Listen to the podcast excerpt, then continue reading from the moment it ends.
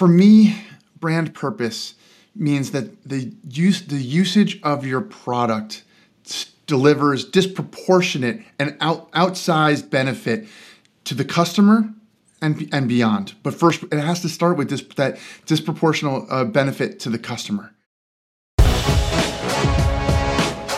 I'm Eric Fulwiler, and this is Scratch, bringing you marketing lessons from the leading brands and brains rewriting the rulebook from scratch for the world of today.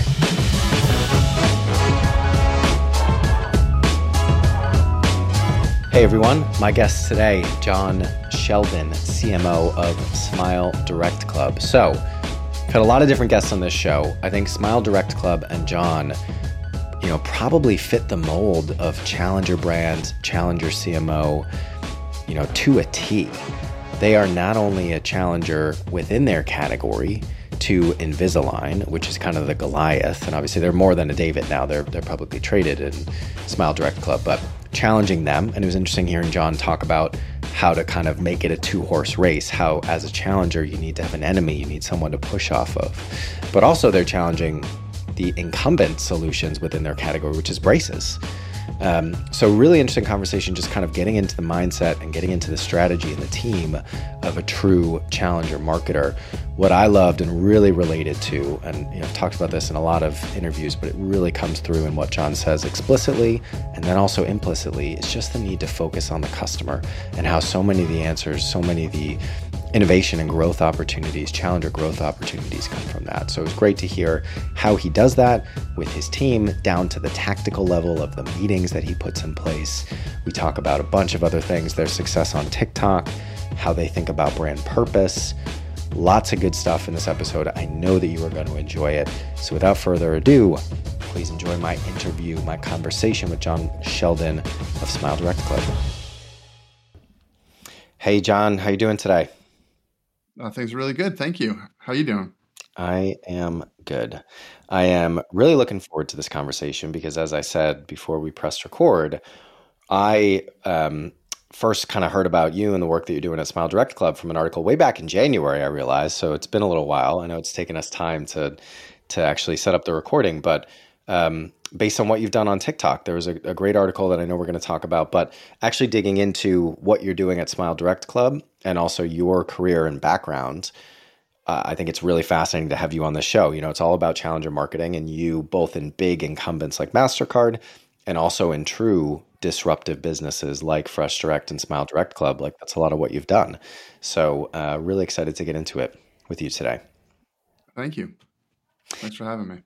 Of course. All right. So let's start with a couple of the warm up questions. So, first, would love to hear what's a brand that you are obsessed with or very fascinated by right now in any category?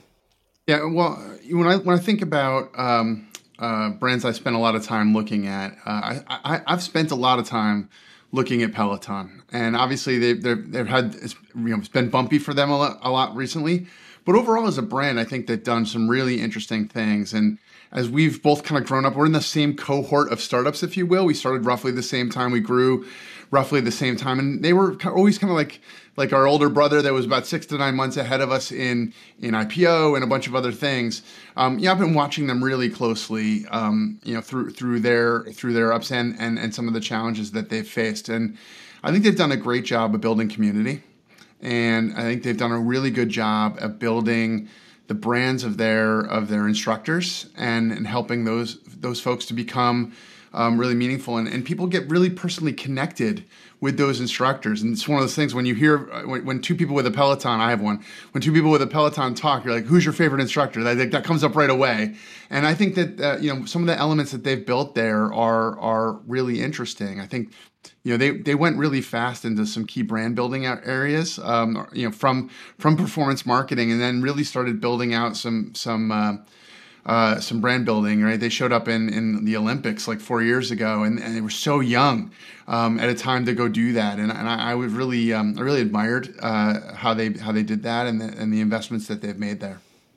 So it's interesting you say Peloton, and actually, our other podcast, which is like a weekly marketing news show, we recorded it yesterday, and one of the articles that we covered was Peloton outsourcing production and all the hardware now.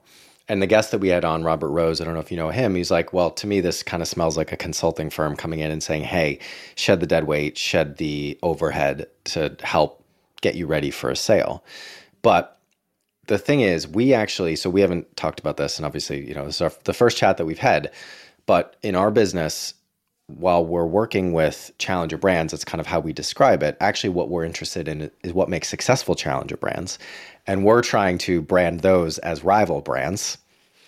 You know, TBD whether or not that's going to stick. But I think there's something interesting to the idea of actually challenger brand is a statement of intent, not accomplishment. And there's so many of them, particularly now. It's so it's such an overused term in the industry. I feel like. And so, what is it about certain challenger brands that makes them successful. And Peloton is the example that one of my co founders uses as an unsuccessful challenger brand.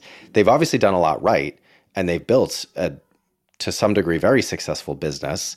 Uh, very strong brand, very engaged community. There's a lot that has gone well for them, but actually, they haven't, I would argue, haven't truly succeeded in disrupting and becoming the incumbent in a category. And if you look at some of the headwinds that they're facing now, not just on the hard the hardware and supply chain and like the economics of their business, but even on the brand and the percentage of people that are potentially looking to cancel based on surveys they've done and the percentage of people that are actually interested in signing up for more of a product and a subscription like that you know they've done a lot of the challenger things right but somewhere along the line it hasn't turned into them actually being successful at disrupting the, the industry, I would argue.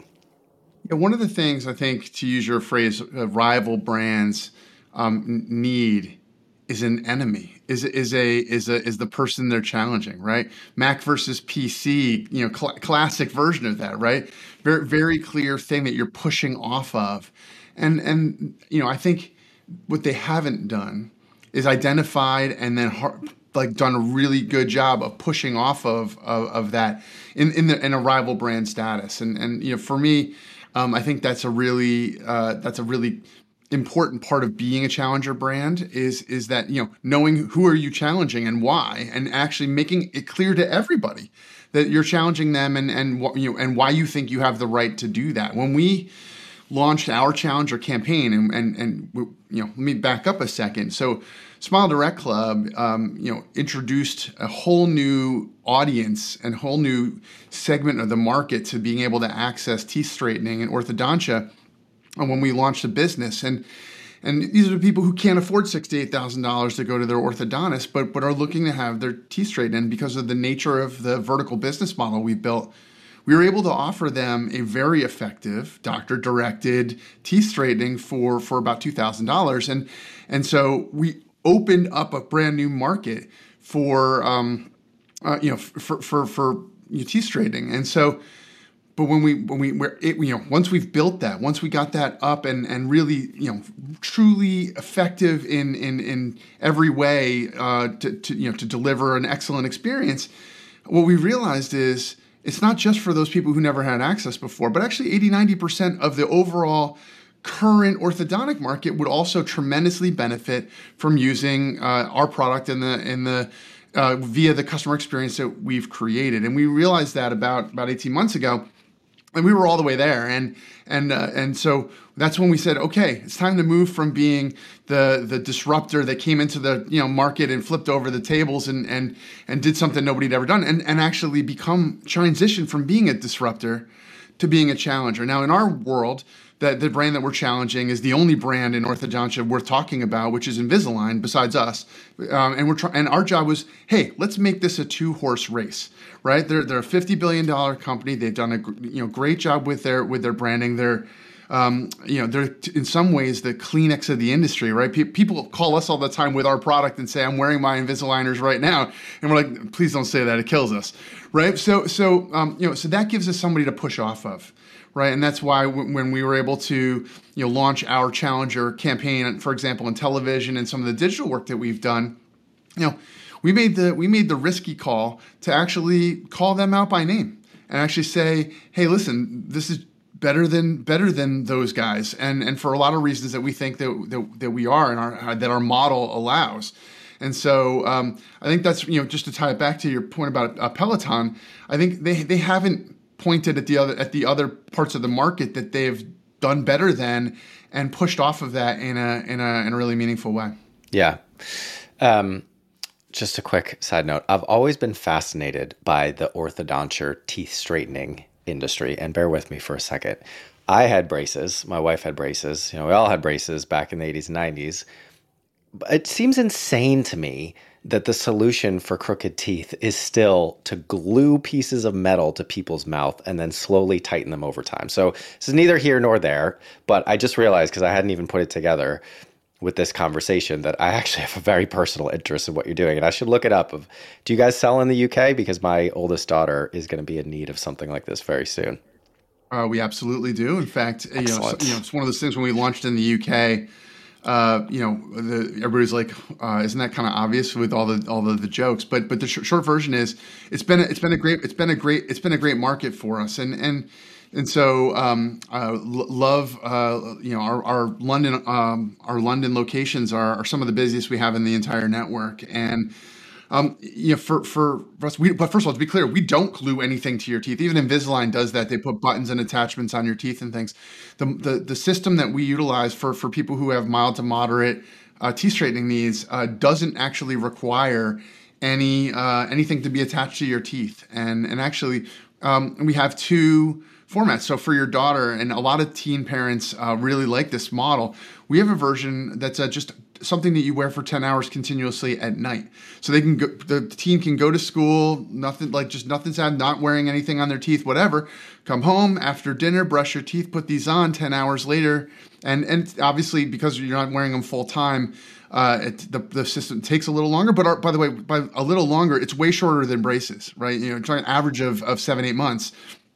Um, you know, you can have your you can have your teeth straightened via clear clear aligners, and, and nobody even knows you were doing it, other than the fact that all of a sudden you've got this end result. And parents love it because um, uh, you don't have to uh, worry about your kid taking them out, not wearing them, losing them, etc. Because it's just going to sit on their nightstand, and just you know make sure that they they put them in after after dinner, and and that's the uh, that's a model that parents seem to really, really gravitate toward. Yeah, well, uh, definitely an industry ripe for disruption. I actually had no idea Invisalign was a fifty billion dollar company, but a huge company. I guess that makes sense.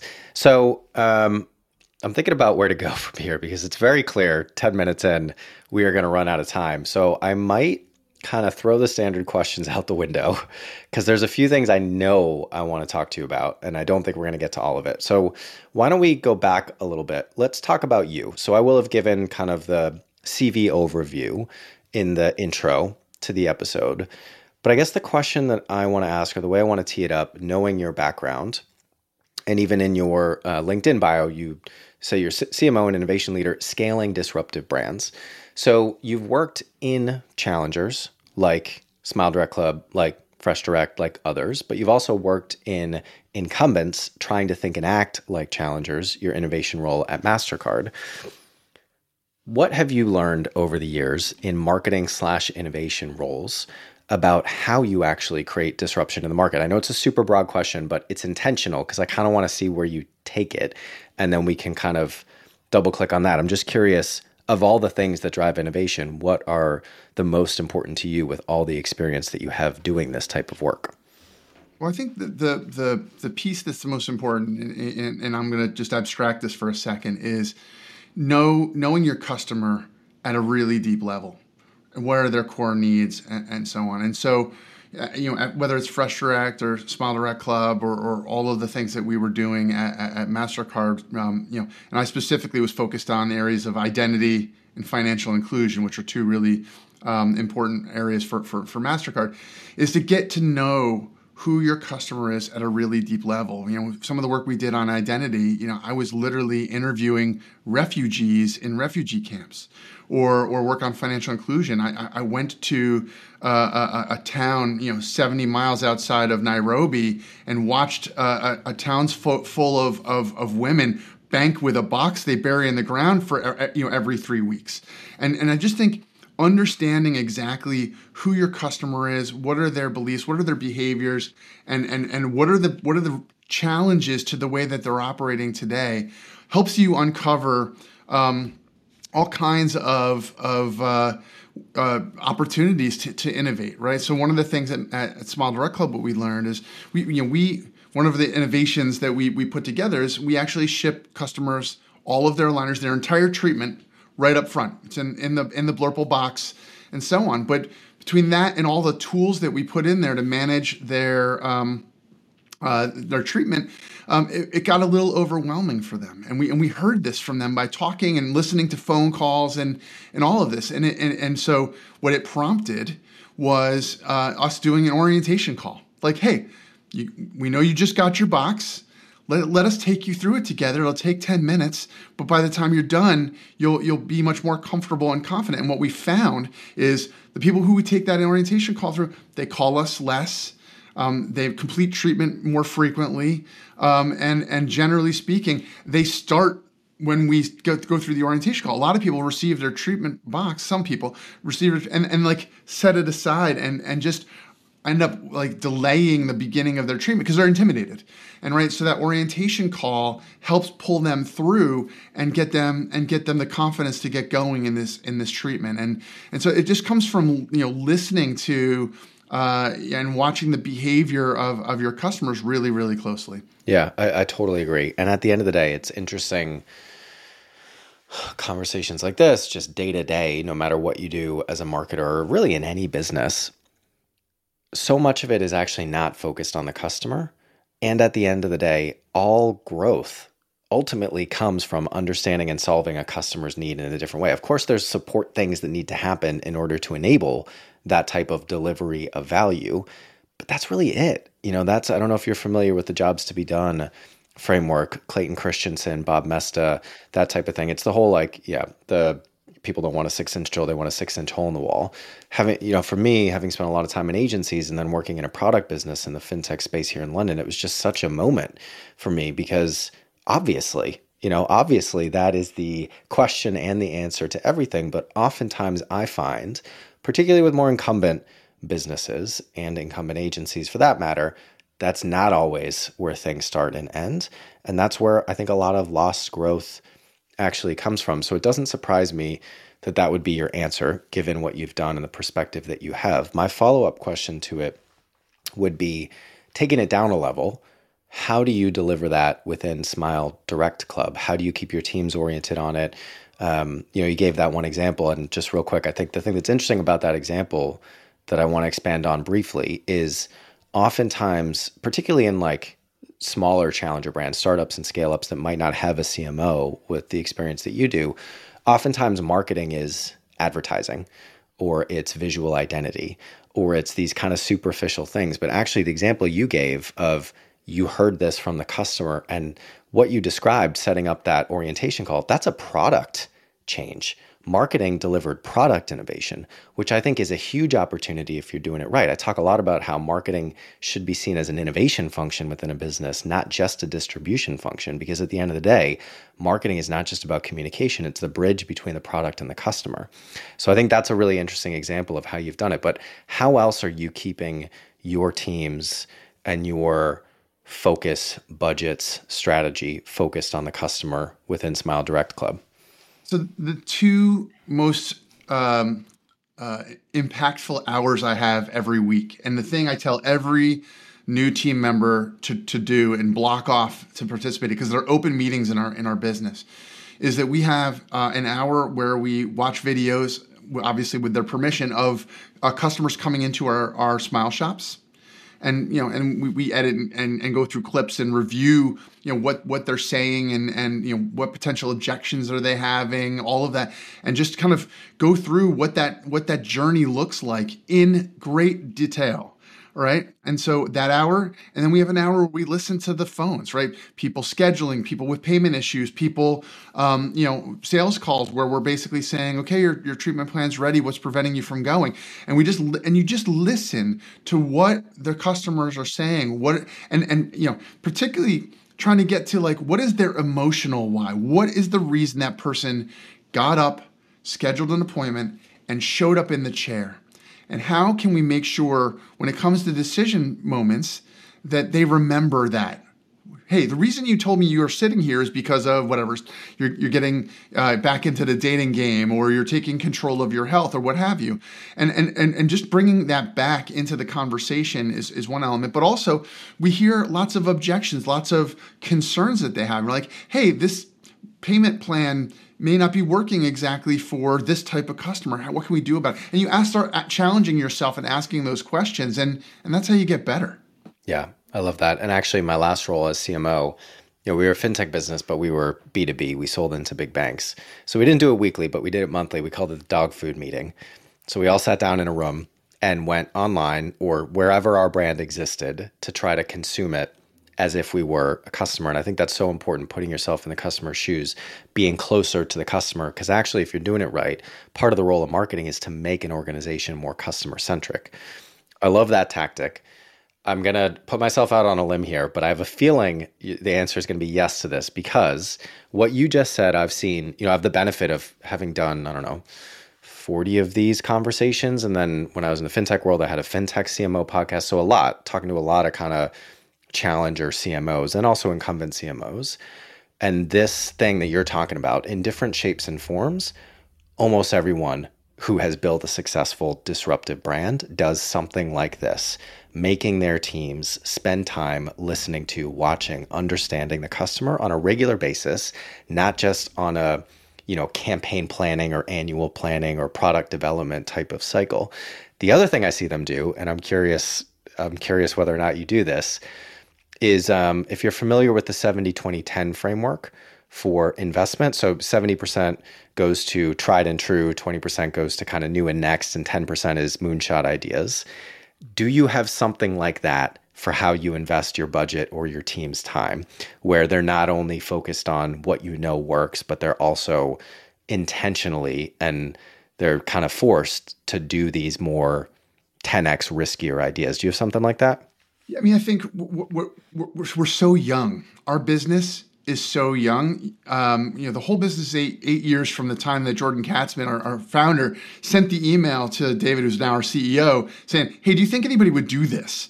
Right? You know, we're eight years from that moment. We're only five years in advertising. We learn so much about our business every day, week, month that completely changes how we want to. Um, uh, operate uh, you know that business um, you know it's probably not 70 20 10 right now for us. We're still we're still learning. I mean and, and so we try and test dozens of things at any given moment right? We're, we've got four email tests and five tests on the site and we're and we're, and we're trying you know so, something else on the phones and, and and, and you know and versus or in the shops. I mean the number of tests that we have in our business um, to try to learn you know, what's optimal in terms of creating the experience the customer is going to get the most out of. Um, you know, that's a huge part of, of the culture of the business and, and, and so on. I mean, I just want to go back for a second also and just talk a little bit about more how do you get your team to be the customer? You know, my, my expectation of my leaders and for them to, to roll down to their teams is, hey, listen, uh, right today for our business, the way people get started is that either order a impression kit where they can do an impression at home or schedule a scan in one of our smile shops. We have about 150 of them globally now. And my expectation is at least on a weekly basis, people are scheduling a scan or, or you know, once a quarter, ordering a kit and doing it. Right? Go through that experience, share that experience, and communicate that to the people who are, are setting up the kits, who are advertising the kits, who who are you know, building out the CRM that makes sure that when you haven't returned it, that you are inspired to do so, like and and and passing that kind of you know information and ex- personal experience around, right? You get a lot of like when my wife did the kit, blah blah blah. That stuff's amazing. That that's an incredible input that helps us make our experiences all all, all the better. I love that, and I think um, honestly well, I'm going to ask you this question at the end. What's one thing that people should do differently? But to me, I would already say just this much of the conversation. Like if if you're not doing this already, you need to be.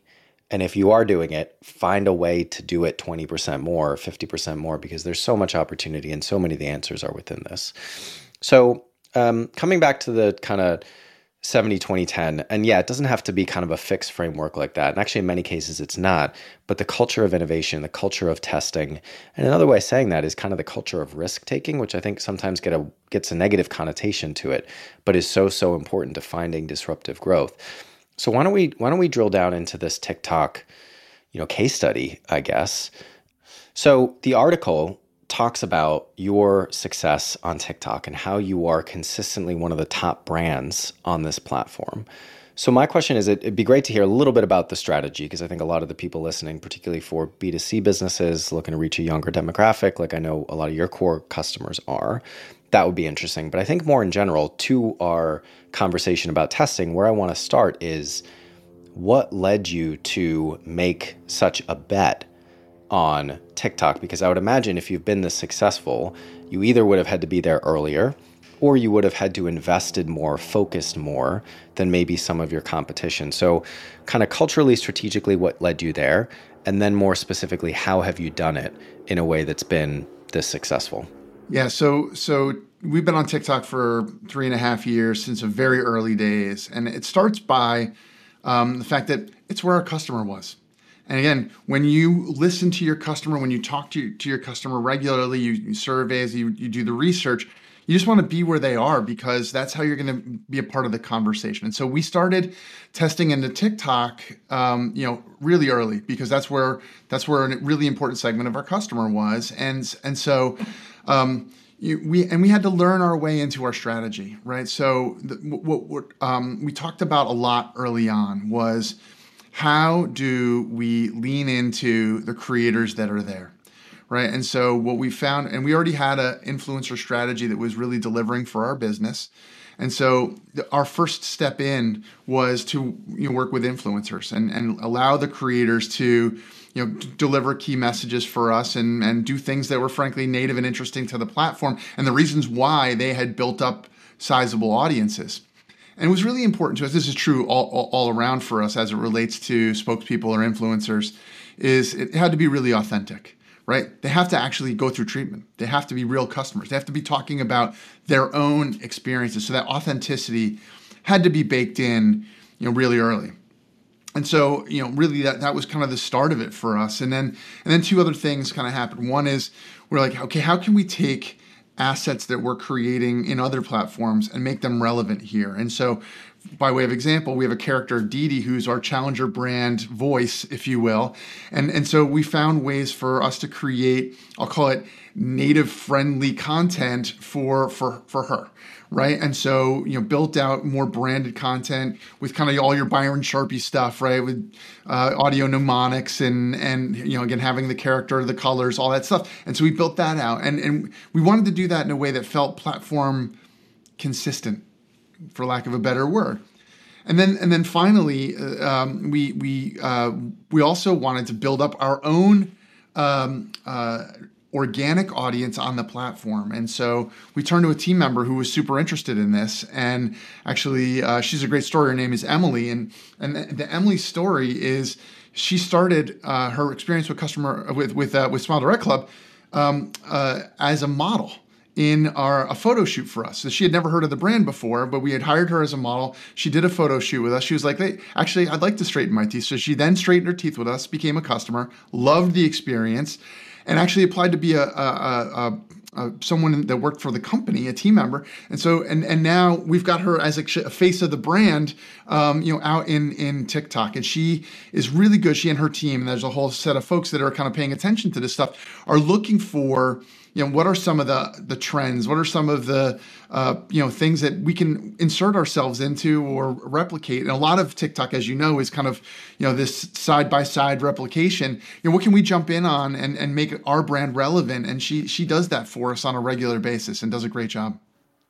What are some of the other areas that you were investing in, very focused on? So uh, it seems like TikTok as a channel has obviously delivered very good results for you. Um, if you kind of take a step back and look at the macro marketing strategy right now, what does that look like for you? Yeah, I mean, I think you know as a as a challenger brand and we're still working on making people aware that there's a better way to straighten your teeth right and so you know we use our our awareness channels like linear TV, and of course, even more so, uh, connected TV or OTT, whatever you want to call that. Um, you know, in a, in a in a much more targeted way to deliver kind of those awareness oriented messages, and, and YouTube plays a role for us there, you know, also.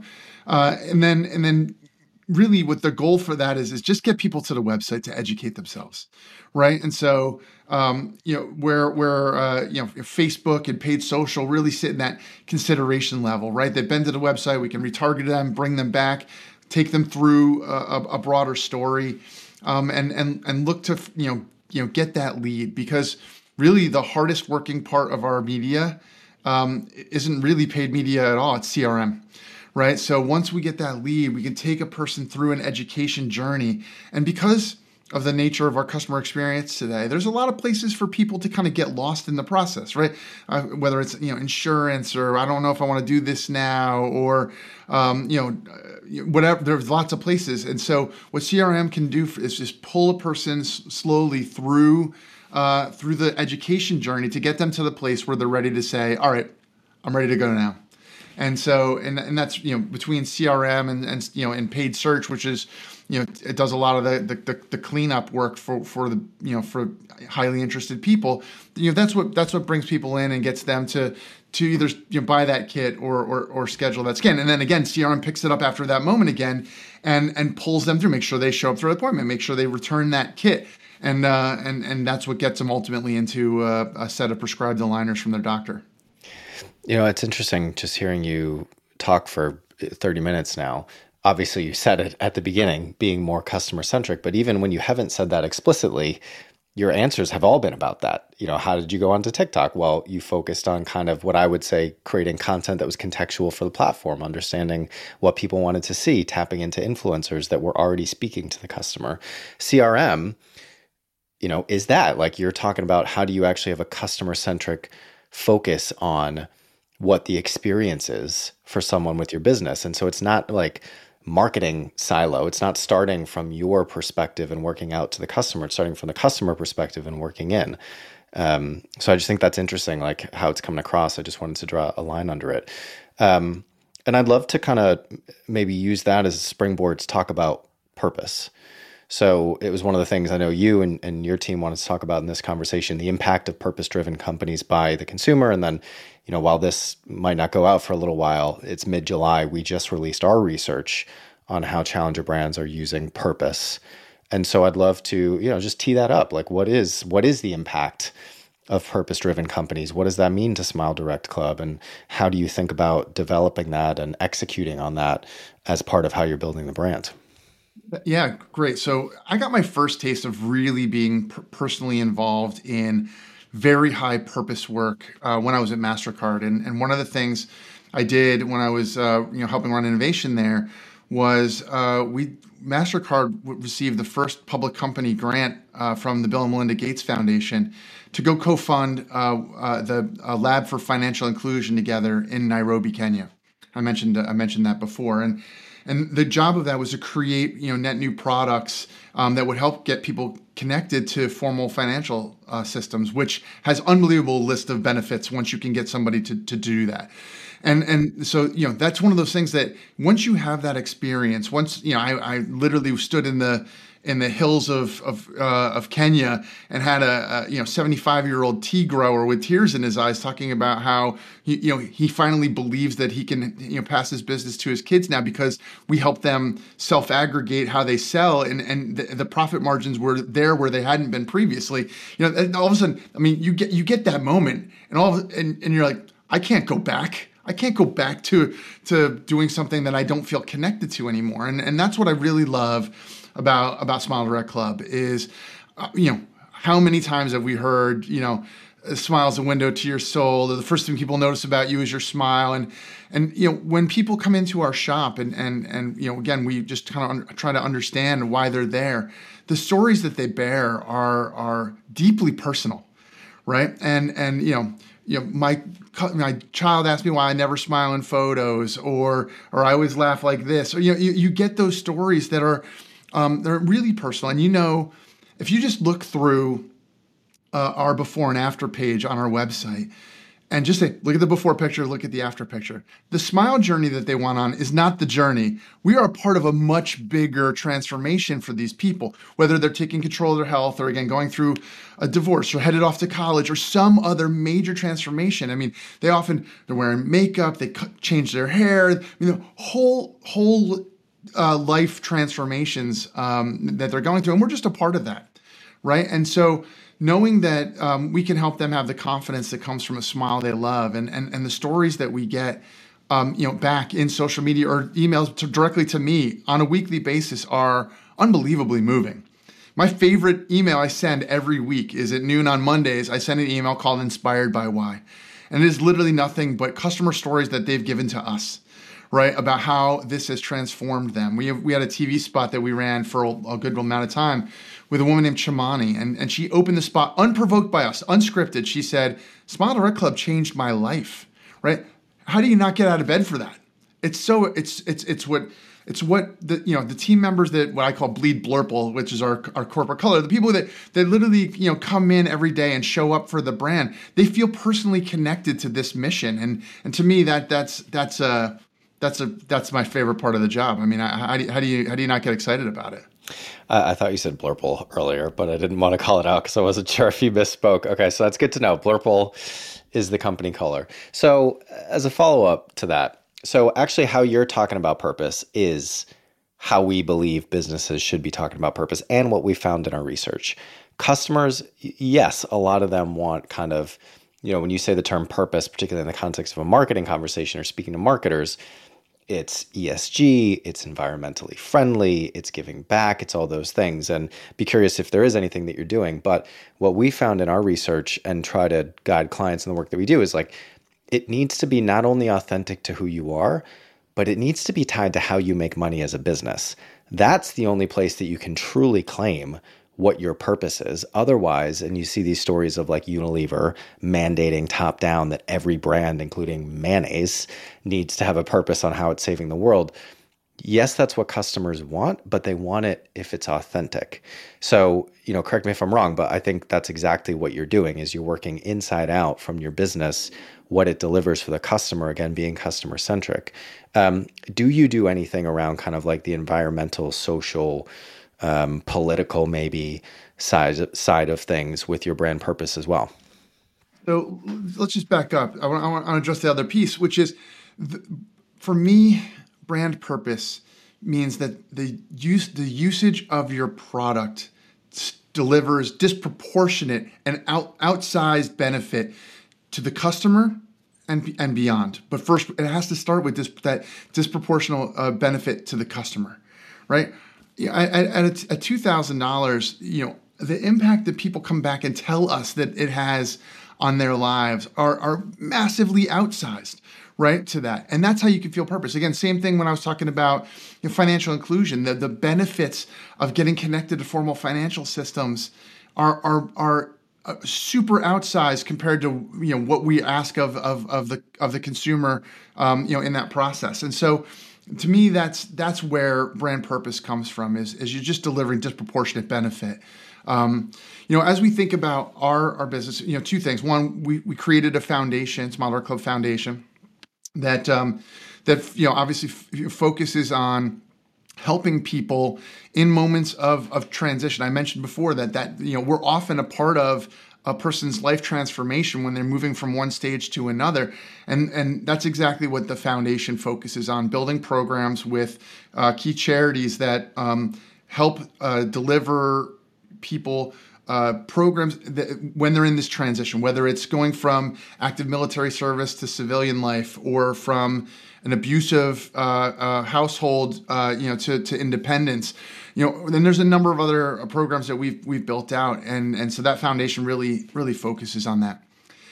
Smile Direct Club itself, uh, you know, outside of the foundation, also has a huge uh, uh, uh, impact, and and we're really um, spending some time now focusing on diversity in dentistry and making sure that uh, you know existing dental deserts you know places where you just can't get access to care um, that we're solving for that that we're seeing uh, underrepresented uh, groups in in the dental community. Um, you know, enter enter dental school, enter you know dental hygienist school, and so you know we're sponsoring scholarships in that environment as well. And so all of these are, are areas that um, you know are, are important to our business. And again, our team members get, can can get really excited about because they're having uh, uh an impact on the communities that, that we're, we're operating in.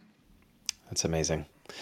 So. Um I feel like we got to 20% of what we said we were going to talk about, but I think that's a sign of a good conversation and hopefully the audience agrees. So we are out of time, but John, just to wrap it up, last question for me that I, you know, said I would ask earlier is after listening to this episode, what is one thing that you would recommend people actually do differently in their marketing roles right now?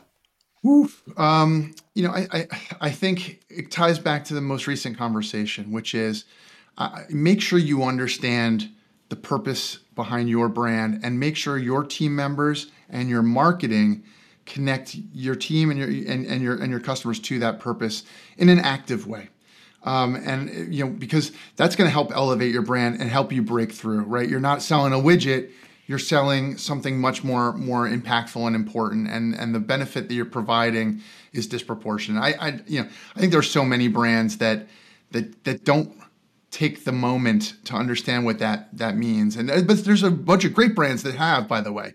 Um, but but I do think that as a marketer, you need to understand what that is for your brand and uh, articulate it clearly and make sure everybody, every every team member knows it and every customer knows it about your business. Yeah, and I think that's an easy thing to. Um, you know, sometimes businesses actually do step back and do a full exercise on that, but I think that's some that's an easy thing to kind of just gloss over almost if you're listening to this but actually like no you know press pause put it on your list actually sit down and gut check for yourself you know how do you deliver how do you stack up against this right now?